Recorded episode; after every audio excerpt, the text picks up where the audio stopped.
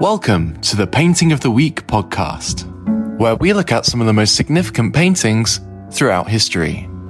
Introducing your hosts, Phil Grabsky and Laura Bentham. Hello.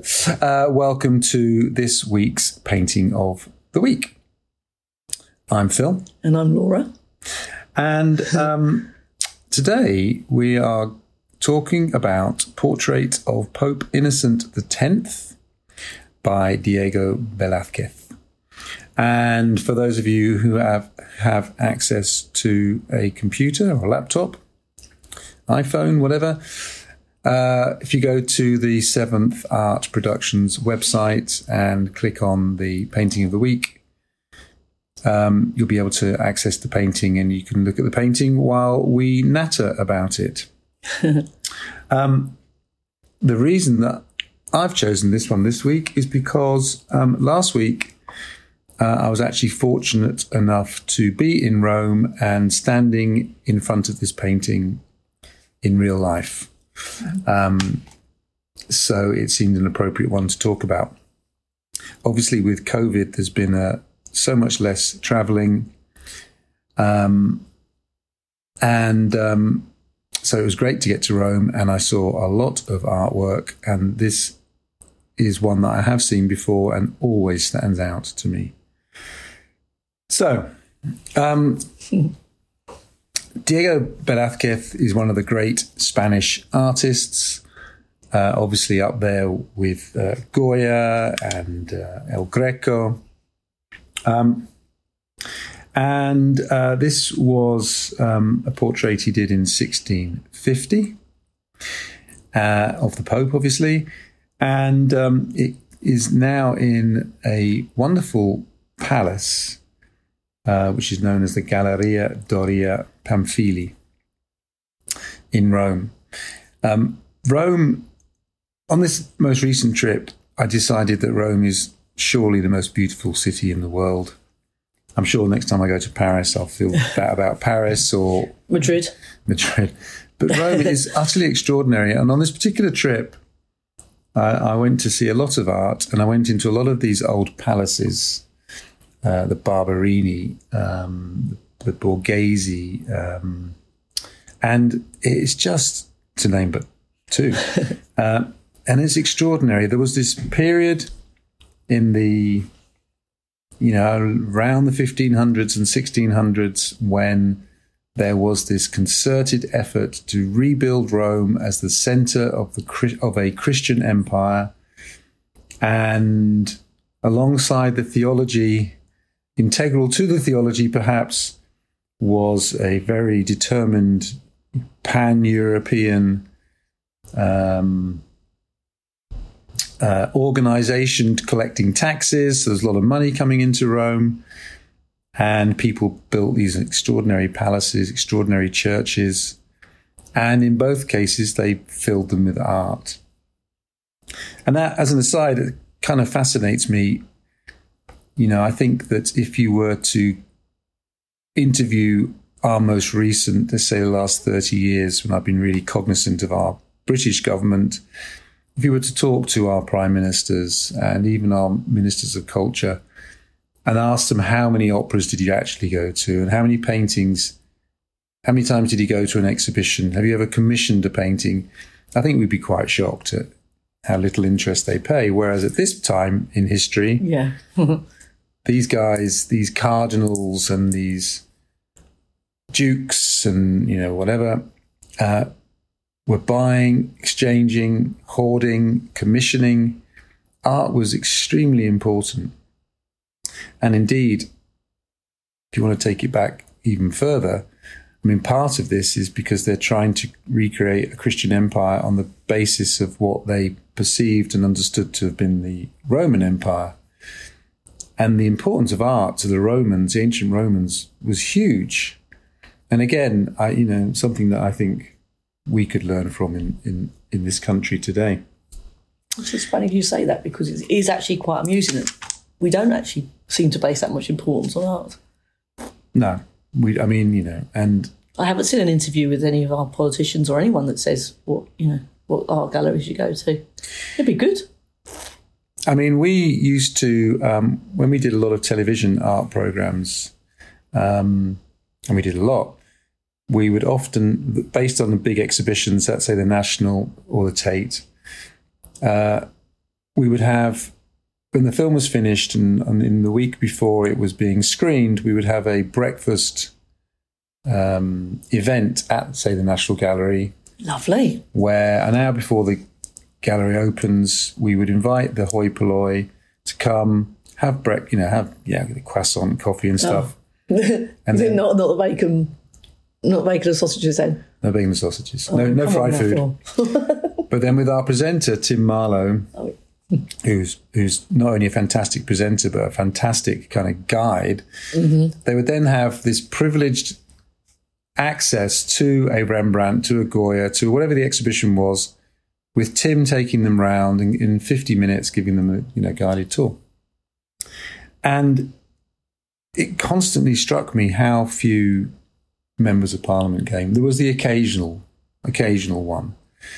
Uh, and, and they may be busy, they may not be busy, but, you know, to come at eight thirty in the morning and spend fifty minutes looking through, you know, the portraits of Goya or whatever it might be. Yeah. So, I, and, I, and, I, and personally, of course, being a great advocate for art, I think it shows in, in the way they behave and the way they legislate that they are disconnected from great music, great opera, great art in the way that I perceive them to be. Now, that's not to say that I have, I, I can really offer a view on Pope Innocent the tenth. Um, I've got a cup of tea, I hope everyone knows. I haven't got a croissant. I haven't got a cup of tea. Because but, obviously for me, this is the first time I've even seen this painting. But, you know, he was, at this time, one of the most powerful men in the world. Um, and Velázquez has been, you know, commissioned to paint his portrait. It is technically astounding. Um, and again, this is a good moment to maybe pause us and just look at the painting. And again, well, it's it's extraordinary to think that this starts as just a white piece of, you know, just a piece mm, of white canvas. Mm. And he's only used three colours. Actually, I have to say, obviously, this is the first time I've seen this painting. And then as I um, looked it up, they said, oh, this is potentially one of the best painting, uh, portrait paintings ever. Yeah. I was like, oh, okay. Well, better have a really good look at this then. And then, uh, so did you think that when you stood in front of it? Is it big? It's Francis Bacon, isn't it, that says it's one of the greatest portraits? I don't know. No, I don't know who said that. It's ever been made. I don't know about that. And I know that Francis Bacon, uh, he became obsessed by this painting. Yes. Well, that's what I was telling you, because when I looked yeah. it up, I tried to go for a book first, yeah. because I do think I like to try and, and I've got this book from a charity shop, which, like I said to you, what makes great art? eighty masterpieces. And I looked up Velázquez and he wasn't even in there. So I thought, oh, it's obviously not a very good book. But the Francis Bacon study of... Three, three hundred years later. Yes, nineteen fifty-three is in there. Well, ba- and it's definitely not, uh, there's not a lot of similarities to it, except it doesn't, I don't think he quite likes. Well, I know which one I'd have in my front room, I mm-hmm. must be honest, but um, that's just me. Mm. But Bacon said that um, this portrait haunts me and opens up all sorts of feelings and areas of imagination, even with me. Mm.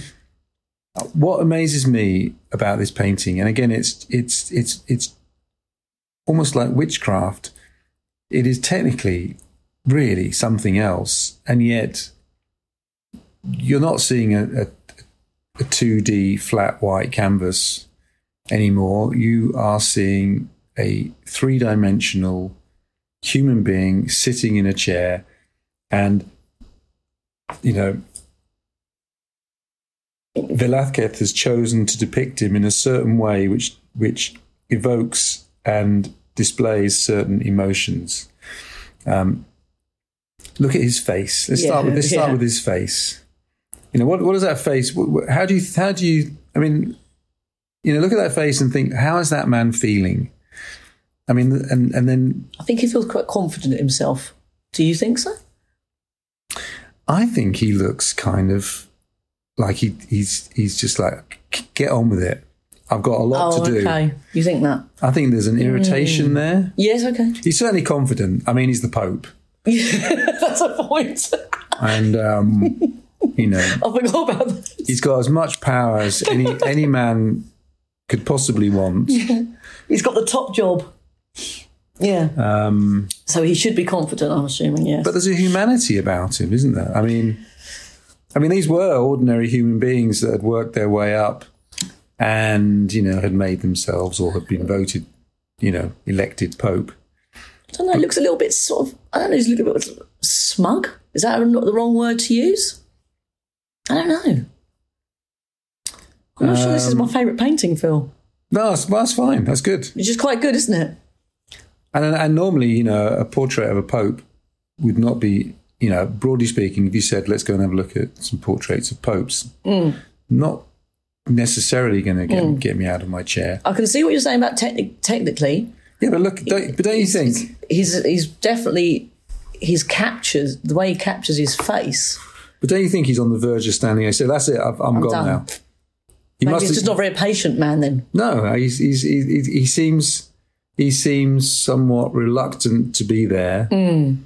He probably he's probably been told by an aide, look, you've got to have your portrait done. And Velázquez is one of the great Spanish painters, mm-hmm. so just, you know. And I imagine that took a bit of time. Give him an hour. An hour.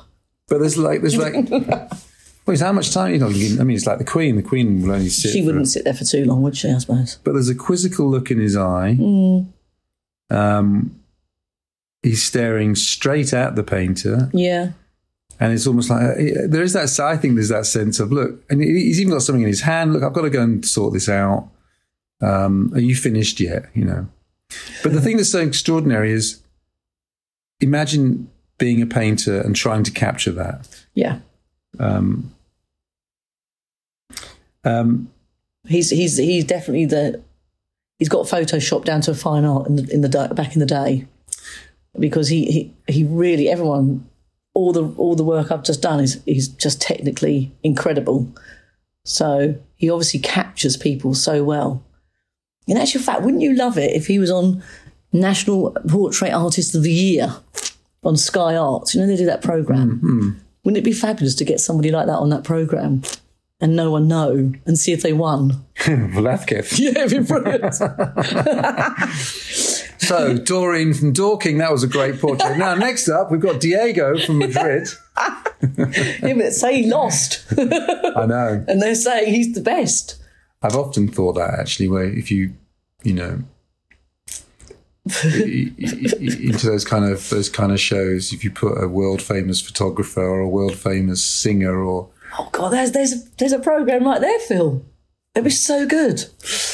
Okay. Okay, sorry. But back to Diego. Back to it. So, um, now, Velázquez, um, he's no fool. And, you know, he's painting the Pope here. So he's, he's I, I, we know that he's softened him around the edges.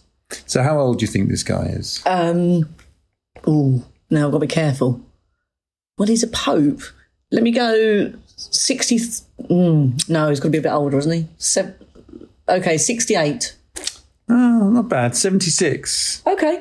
And um, various accounts described him as being quite ugly. He's not. He's I wouldn't say nothing, it's ugly. Nothing ugly about him there. Mm. Doesn't. I'm, I'm always really careful with the word ugly, anyway. Yes, yeah, true. Uh, there is no, there is no ugly. Yeah, fair necessarily enough. To look at. It's. it's mm, I yeah. go with personality on that one. Okay, that's yeah, a fair that, point. That's me. Um, and. Um, I, I, you know, sometimes you, you, you know that the painter and the sitter have a rapport, and you can see that in the painting. And sometimes you know that there is a respectful distance. Oh, okay. Now, the Spanish, you know, Goya and Velázquez are well known for being quite honest with their portraits and being part of the Spanish court, and um, you know, perhaps. Almost painting as though they were taking liberties, frankly. It almost seems, you know. you think, you know, look at Philip's chin. How do you get away with painting such a big chin? And but I mean, but they they do get away with it. Um, I think that here the painting is is slightly more cautious. Yeah.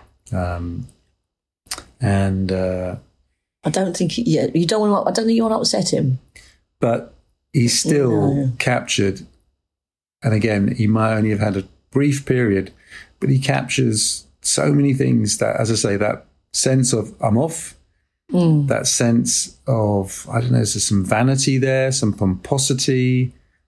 Um, maybe there's a slight smile on his lips. I'm not sure. I think there might be now. Now I've started to really look at it. But the eyes don't don't look like they're smiling, no. do they? Um, yeah.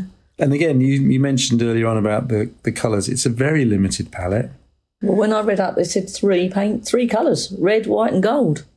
Red, white and gold. Didn't seem to suggest there was any other ones at all. So very lush reds. Mm.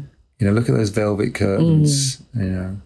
Mm. Um, the chair that he's sitting, the throne that he's sitting on.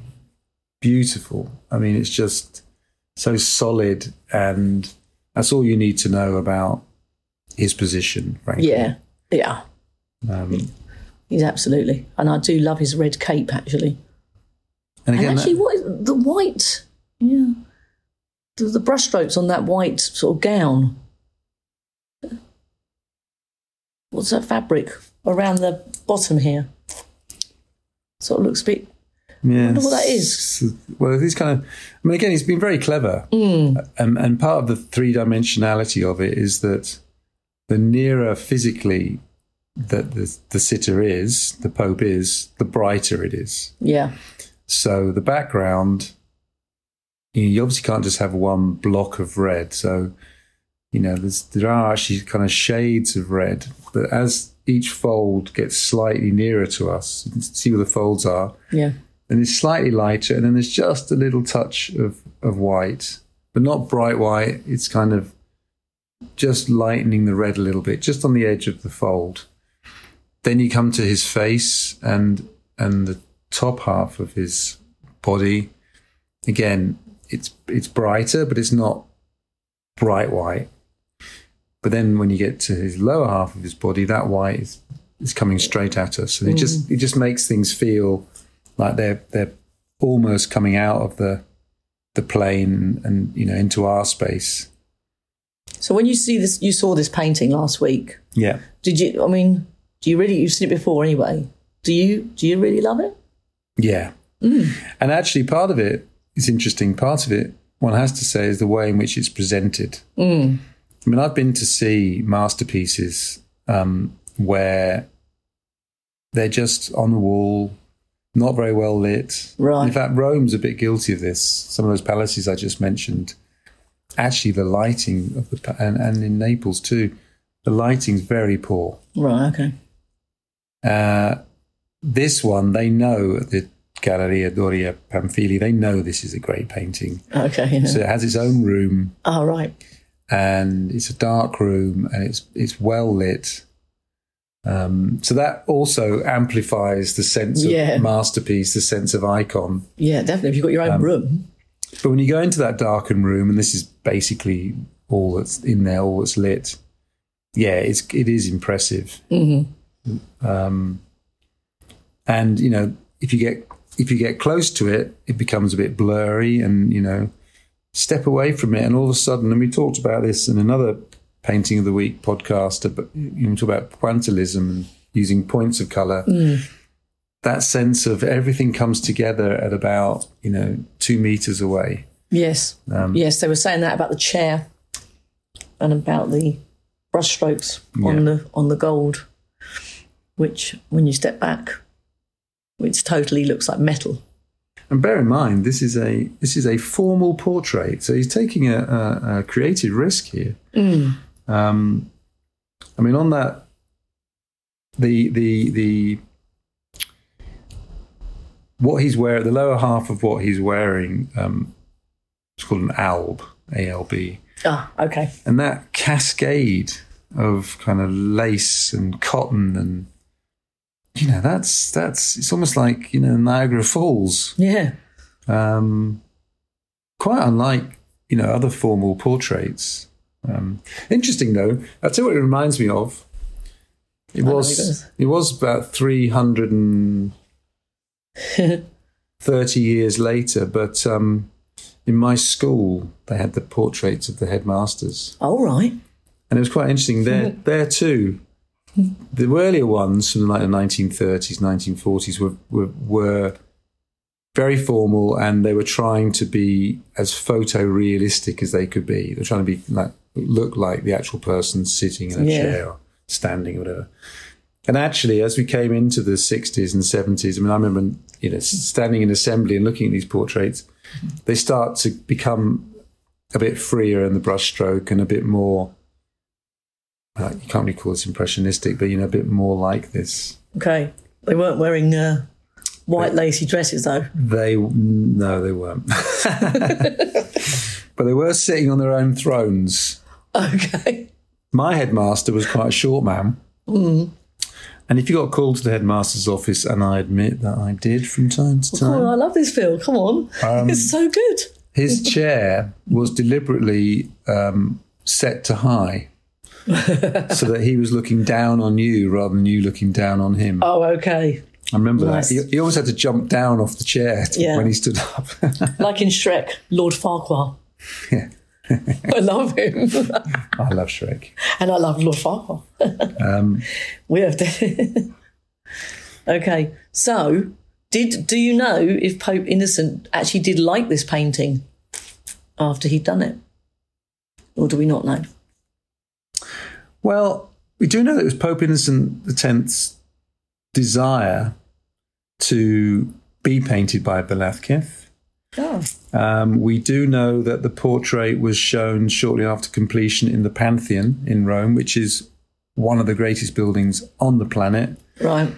Built by the Romans in the first century A D, uh, uh, the time of Augustus, a guy called Agrippa. Anyway, the largest concrete dome until the building of the Paris Opera right. in the twentieth century. Remains to this day utterly extraordinary. Raphael's tomb is in there. Well, I've got to go to Rome. I haven't been to Rome. Rome, definitely. Yeah. Um, obviously, when the uh, when we start putting advertising on these podcasts and the money starts flooding in, get yourself get yourself I off get to myself, Rome. I'm going to go on a train. Yeah. I fancy doing the train to Rome. Brilliant. Well, as it goes, I'm going to Liverpool next weekend, and I've never been there either. Well, there you go. So ticking them off one by one. Um, Rome's. Oh, I really, really, really want to go. Fantastic. My dad, when when he was younger, he went on a little trip around Italy in a Fiat five hundred with his friends. He never ever stopped talking about the Trevi Fountain oh, yeah. and the Amalfi Coast. So that was basically where we were. So um, um, Rome is definitely on my list. And I've got to you, go and do that for my dad. Oh, well, you definitely won't be disappointed. No. Um, yeah, I have, to, I, I have to go back to Rome too. Maybe we could do a uh, podcast, podcast from Rome. Yeah. That'd podcast trade. Oh, it'd be amazing. Can you imagine? When this... Um, when oh, this when I'm this, exhausted, Phil. Can you imagine those, those paintings? Oh, yeah. I'd have to look every single one up. Um, when um, this was shown at the Pantheon, though, there was one critic uh, who dismissed the rest of the art as mere art, but called this this work truth. Mm-hmm. Um, and I think there are some paintings which just connect with you. And I know this isn't one for you, but... Well, um, I can see how amazing it is.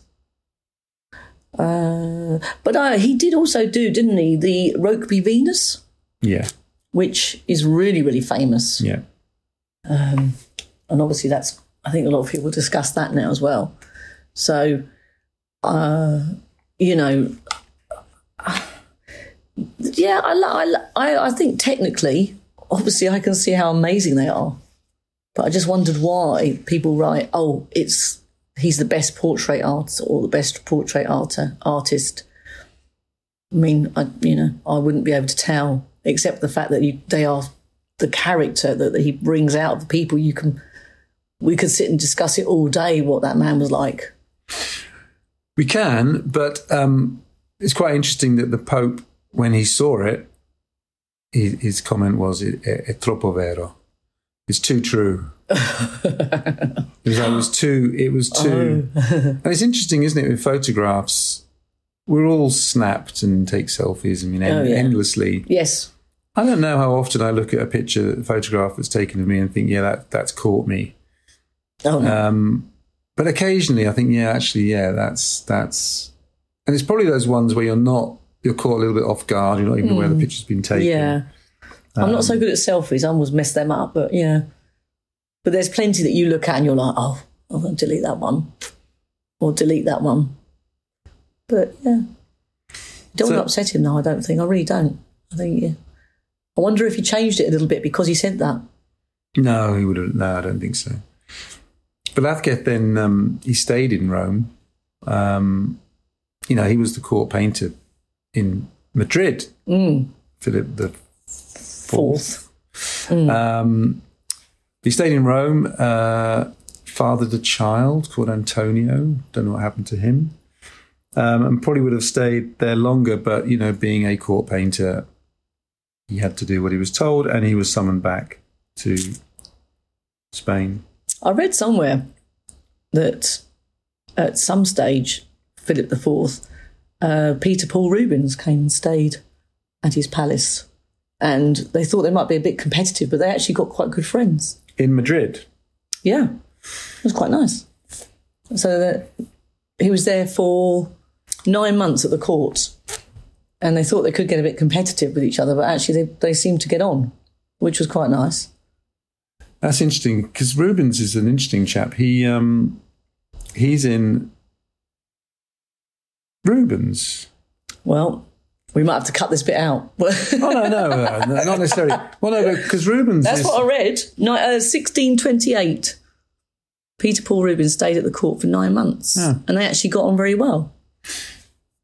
Rubens is also um, comes to Rome when Caravaggio's painting. Ah, Caravaggio, and um, oh yeah, because you said, didn't you? He was very influenced by and impressed by Caravaggio, and in fact did did some copy. Did you say did, did some copies? copies and mm. you know, they're quite important copies. Ah, um, yeah. So I'm just ah. wondering. I I'm just going to look up now how how long Rubens lived for. Well, maybe I've got it wrong because no, no, a lot no, no. of the things I do read and unfortunately you have to get it off the internet, which sometimes is incorrect. Yeah. But I thought it was quite nice that they got on. Well, it must have it must have been, yeah, Rubens dies in sixteen forty. Mm. So it must have been before he does his painting. So he's, he's come to Madrid while Velázquez's making his way. Yeah, sixteen twenty-eight. I wrote oh, it down. Oh, sorry, you did say sixteen twenty-eight. Mm. Yeah, okay. Well, that's what, yeah, that's what I wrote down. So I yeah. thought it was quite nice. You know me, I like things like that. Yeah. Well, and again, that is interesting because, you know, there's no internet. Obviously, in those days, there's no mm. television, there's no video, there's no photographs. So, how does a how does a painter in Spain learn from what's happening in Rome, or learn what's happening, you know, in The Hague or mm. Amsterdam? Yeah. Well, either through um, some form of copy, or through traveling and seeing it for themselves, or if the artists themselves then came. So Rubens is interesting because not only is he a great artist, not my favourite, but not he's a great artist nevertheless. But he went to Italy and he mixed with the artists and he would have told them, and he then did copies and he would maybe have some of those copies with him when he then goes somewhere else. So he's almost like a conduit for the development of art history, um, you know, moving from yeah. the Netherlands to Italy to Spain, or to Spain and to Italy. Um, so he would have talked, no doubt, he would have talked to Velázquez about Caravaggio. Yeah. And it's funny they, you saying about what you think about when we travel now with our little suitcases, and they would have been travelling about them with all these copies and paintings. It's quite something. Yeah, it'd be interesting. I mean, it'd be interesting to know where they kind of had little, little, um, you know, if they took copies um, with them. Well, maybe people, maybe somebody knows about this, and maybe they could write and let us know or tell us. Yeah. Because as always, we bring up more questions than answers. Info? No, I, I know that. No, come on. I don't know. You've given more answers and questions to me. Today, yes. I'm but, definitely yeah, getting a bit more knowledgeable. But info at seventh art dot com mm. um, is, is, is the place people want to send us any uh, comments or suggestions. Actually, we get quite a lot of suggestions for, for paintings, some of which we've obviously followed through. Yes. Um, I've had a lot of people say things, which is quite nice. But this this period of the Baroque, I, I, I think people are a bit scared of the term Baroque, but it actually is a, it's a fascinating period, not least because of Caravaggio, of course. Um, yeah. Well, I'm really lucky because I'm not scared of any of it, because I didn't really know any of it until I met you, or not until I met you, until we started doing this. I wasn't really, did I? I mean, I think when I was at school, we learned about trade unions and stuff like that. Did you? Yeah, we didn't do... I didn't do any history of art like this at all. So you kind of... It's probably even less being taught now, sadly. I mean, I mean our, actually, yeah, I wonder. Our current government was trying to mm. end history of art as an A-level, yeah. which is what seventeen eighteens do, for those of you not in the U K.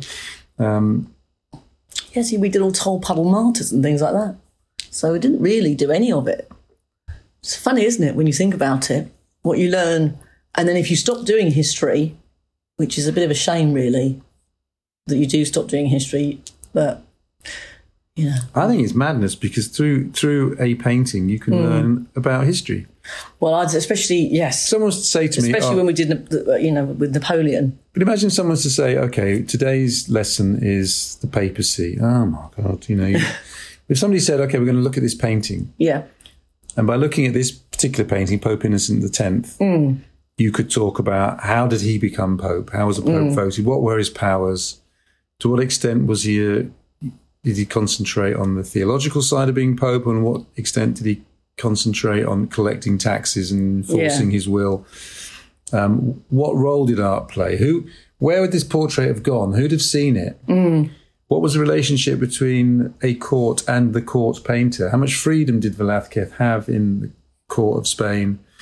Did he have to gen, genflicu, no, genuflect the whole time, or could he be quite chatty? We're having this conversation at the moment with, about with Caravaggio. So we know that Caravaggio painted in the house of a particular guy called Del Monte. And people just assume that they would have had these conversations about yeah. art and about life and about this, that and the other.